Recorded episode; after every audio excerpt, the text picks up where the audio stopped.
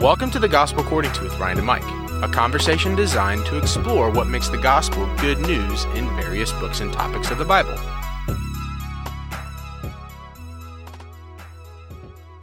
So, Mike, we're going to continue into Romans chapter 14. And we are looking at the book completely out of order, trying to make the theology real to us in our lives. But in Romans 15 and 16, the Apostle Paul encouraged the harmony of all believers under the Lordship of Christ. Romans 1 to 3, Paul has talked about the righteousness of God for all peoples who were under sin. And now we began in the last couple of conversations talking through Romans 13 and 14 and asking, what does this mean? And to the Apostle Paul, love is the fulfillment of the Torah. And so we are not to give into sin, but rather we're to live lives of love. And as a general style of life, we may be able to look at that and go, oh, yeah, that's wonderful. But then when you get to Romans 14, where this becomes very real with different people groups, yeah. this is then where we have to actually put the application in. I mm-hmm. think the central point of Romans 14 comes in verse 3 when the apostle Paul says, Let not the one who eats despise the one who abstains, and let not the one who abstains pass judgment on the one who eats, for God has yeah. welcomed him. That's really Absolutely. the thesis of this whole mm-hmm. chapter. Yeah. Well, today we're going to talk through verses five to nine, where Paul is going to begin talking about specific, for one of a better term, issues that are yeah. going on here. So, how about we begin with you giving us a more robust understanding of the weak brother and how yeah. that is then going to shape our reading of what's going on in these verses? Yeah. So, we see um, a few specific uh, reference points here uh, to you know what the the weak group is is living by their convictions their practices in contrast to the strong. And, and so he says in verse two, one person has faith that he may eat all things, but he who is weak eats vegetables only. Um, verse five, one person regards one day above another, another regards every day the same or regards every day. Um, and so you, you've, you've got um, some who he calls the weak uh, believe that that they can't eat certain foods and they need to observe certain days. Others have a more permissive conviction, permissive, yeah, set of convictions that's that say they can eat all things and they don't. All days are the same, right? Um, and so the weak and the strong, the weak in this context is most certainly um, Jewish Messiah followers, those who are are um, continuing to live as Jews, and and I think for us to really be able to feel the weight of this instruction, it's helpful for us to really think through this on the ground a little bit more because it's easier for us in uh, as you know white Gentile Americans living in you know 2023 to um, just say, well, that that's not an issue. We're not asking the questions that they were asking in the first century. We're not wrestling through the same things. Um, and so it's easy for us to dismiss and say, yeah, we don't have to eat this certain way. Those are not issues for us. So like distance ourselves from the from the weak. But to to really feel this on the ground, it's helpful to just recognize that the the the major issue in the earliest days of the church when gentiles became uh, began to to have the gospel preached to them was the question was do gentiles need to become jews? Do they need to be circumcised and and keep the law of moses? Implicit in that question uh, uh you know like uh, you know built into that question is the reality that Jews still lived as Jews, right? They were Messiah followers. They were in Christ. They were in the Spirit, but they still lived, you know, practiced Jewish customs and did all that stuff. Um, and that was normative. Um, but so, but you see, you know, then the, the, the question, the, the answer that's given by the apostles, and Paul argues this very thoroughly in, in Galatians is, is, um, no, they don't. Because of the bigness of the cross, because of the faithfulness of Christ, all who are of pistis, all who give their allegiance to Messiah are a part of this new family and new, new people.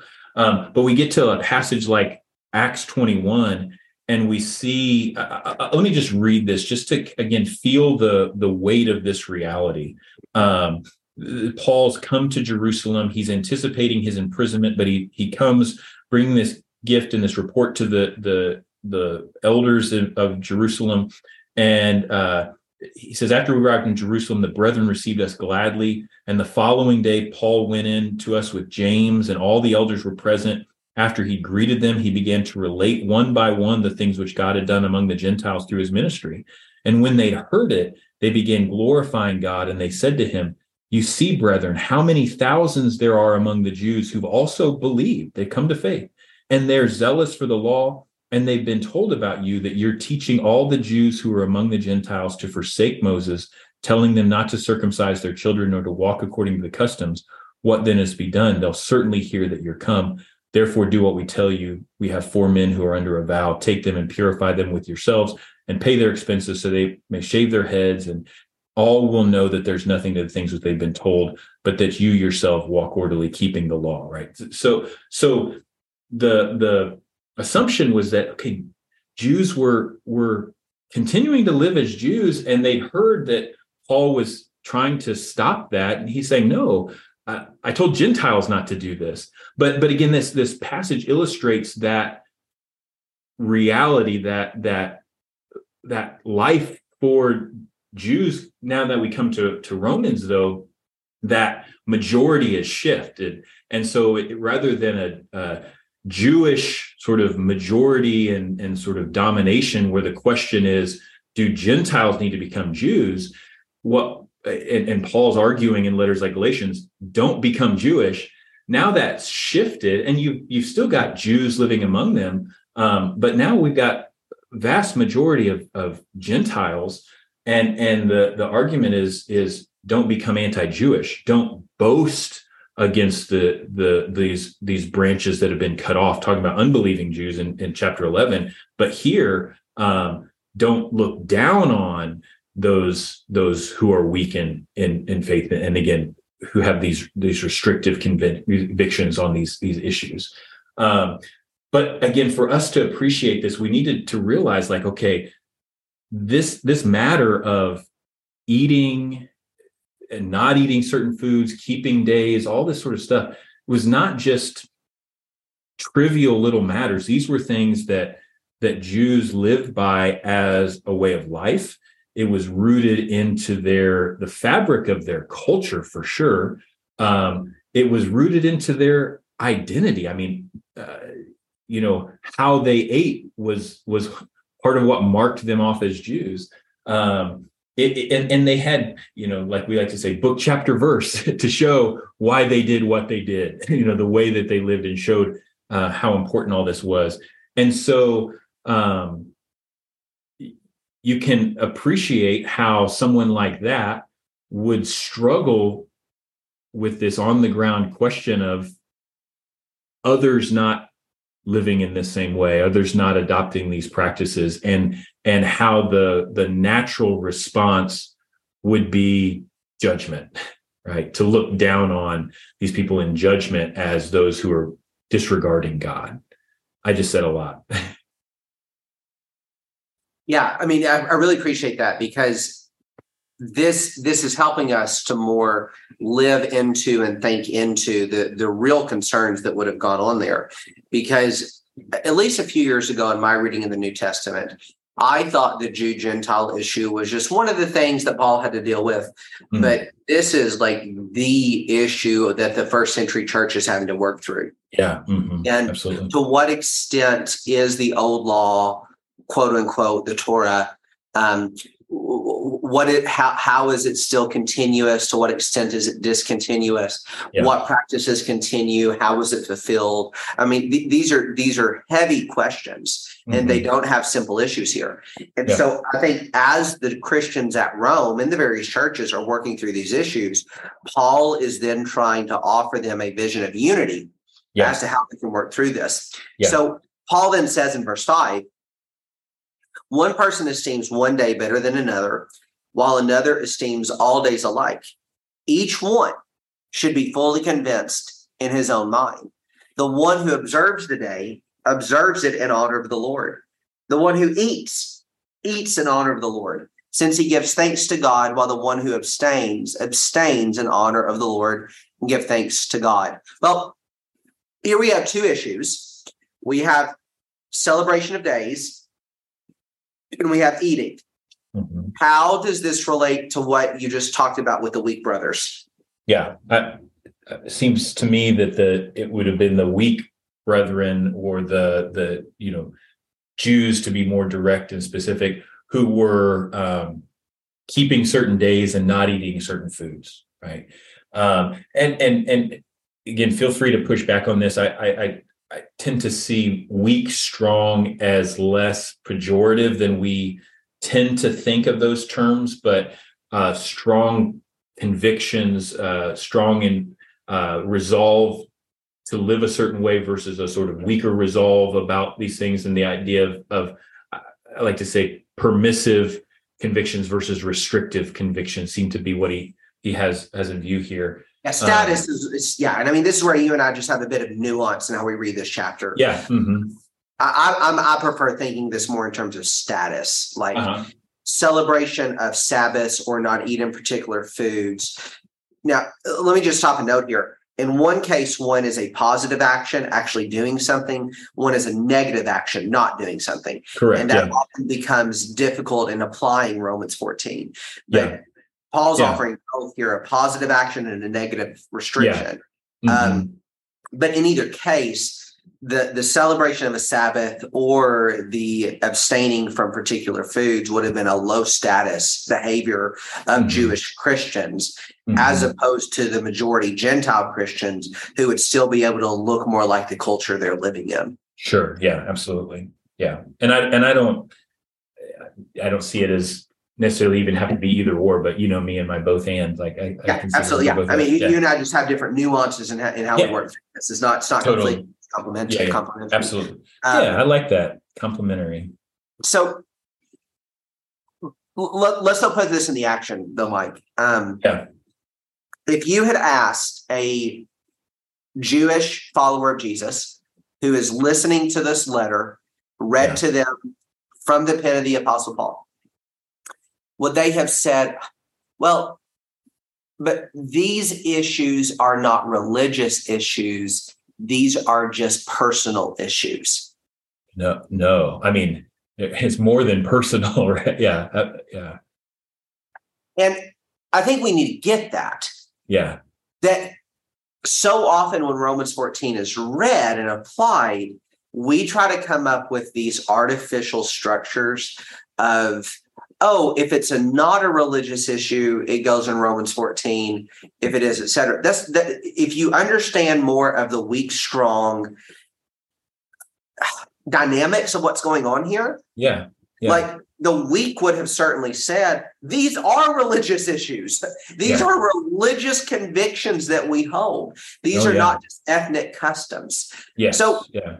Yeah. Then he says, go ahead, go ahead. I just say, you know, to say it, you know, in a very simple way, some people had very strong convictions that they couldn't do certain things and had to do other things.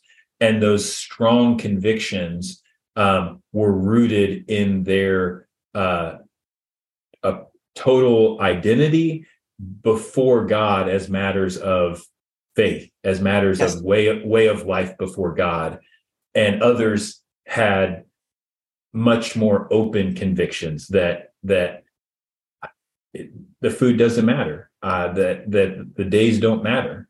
Um, and and so to be so convicted of something and to to live in community with people who are so much more open-handed on the same issues um, when those issues are a matter of religious conviction, faith conviction, identity, uh, culture, heritage, spirituality, all rolled into one book, chapter, verse. Uh, these are not just trivial little things. Yeah. Yeah, 100%. And that's why he says in verse 7 For none of us lives to himself, and none of us dies to himself. Yes. For if we live to the Lord, and if we die to the Lord, so then whether we live or whether we die, we are the Lord's. For to this end Christ died and lived again, that he might be Lord both of the dead and of the living. How in the world does that connect to this idea of weak, strong, eating, not eating, honoring days, not honoring days? Because both groups are are holding their convictions in faith, right? As, as a matter of their allegiance to Christ and devotion to Christ, devotion to God. Um, and and that's the the thing that's so hard to recognize i think especially for the weak um when they see these things as this is what this is what god wants this is this is how we're supposed to live to be pleasing to god and to see others who just don't have those convictions um and yet what paul's trying to help them both see is both of you are serving the lord in this. You you have it looks different. You know there there are things you're doing differently but both are doing it out of your total devotion to Christ. Yes. Yes 100% 100% and even in recognizing if Jesus is Lord of the living and the dead yeah. he is likewise Lord of yeah weak and strong weak and strong absolutely Gentile all yeah. these all these together so look let's just make a few observations. We have to take the instruction of Romans and then ask how this instruction should shape our lives. Yeah. Give us some wisdom here. How does understanding the weak, how does understanding the strong help shape how we apply and live out this passage? Yeah. I, I mean, there may be, we'll just say issues, th- things upon which I develop certain convictions about where I may be more of that restrictive, weak in that weak group, right? People, you know, some you know, someone who thinks I can't do certain things or I have to do certain things, and there may be others who just don't hold those same convictions uh, for whatever reason, right? Um, and yet, let's say I'm the weak um, on an issue. I'm doing it out of total. I, I hold these convictions out of out of total devotion to God, and yet I see in those who don't share those same convictions what looks like allegiance to Christ. Um, you know, to use another uh, kind of issue, he, here he talks about foods and days. In in Galatians, he'll he'll talk about circumcision and uncircumcision and, and say circumcision is nothing, uncircumcision is nothing, but faith working through love. That that ultimately being a follower of Jesus means total allegiance to Christ that is going to manifest itself in love for others, which is exactly what we saw back in chapter 13 as well, that, that the whole law is fulfilled in love. Um, and so if I'm seeing that, we we we share the same center of gravity. We share the the the, the same Lord, um, and yet, um, so so then the onus for the for the weak brother, which is who we've been the weak brethren, the weak group we've been talking about here is it's not my job job to judge the others. And I just have to accept, I have to accept that. I have to recognize that the one who will judge them is the Lord and leave it at that. 100%. 100%. Uh, one of one of the oh, I don't know how to say this one of the lessons I really get from this conversation is love has to be the motivating factor in this. Yeah. Yeah. I, I, recently was in a discussion with someone about Romans 14, and this sister said to me, Well, but we still have to do truth. It has to be mm-hmm. truth. I can just imagine the Jewish Christian saying that about Sabbath, food days, circumcision. Yeah, absolutely. Well, which virtue does Paul really sound forth here? Love. Yeah. Now, love is not opposed to truth in any way, shape, or form. That is a philosophical discussion for another day. Yeah, You and can't false have love without truth, and you can't have truth Yeah. without love. That's a big misunderstanding. yeah, But I, but I, but I think what's often meant by that is truth, as in my set of beliefs. my yeah, what I think. is My right. set of beliefs is going to trump everything else. Yeah. And I think Paul would begin the discussion by saying, uh, "No, Yeah. you have to start with the love of the other. Yeah. You have to start with love of the person you disagree with. You can't judge, you can't despise. You have to start with love. Now, we Yeah. then still have to work through what we actually do, but that has to be the starting place. Yeah, yeah, exactly. And, and you know, the, the thing that Paul does not do in this chapter, uh, in this whole section, is is work through the issues to to to determine what's the right view and what's the wrong view. He hints at it. He hints at it in verse 14, but not in a way to sort of come down on one side over the other, but more to to to say to the strong, um, it ultimately doesn't matter. So so why are you making a big deal out of this and doing harm to your brother for your liberty, essentially, right? And and and, and so so even when he does sort of hint at, you know, a, a, view on the issue, it's not to to to establish the truth, so to speak, but it's all you know. So what he's doing is essentially equipping both sides on any issue how to stay in community, stay together, and regard one another. How to our what our attitudes toward each other should be, and how we actually live together, um, while holding these different positions, beliefs, convictions, practices. right? Yes. I think if many if many Christians I know were to write Romans 14, it would be much more a primer on how to win the argument rather than it is Yeah. how to love your brother. Yeah. And I'll just leave that as the final word. Yeah. Let's not judge, let's not despise, but the one who loves fulfills the law.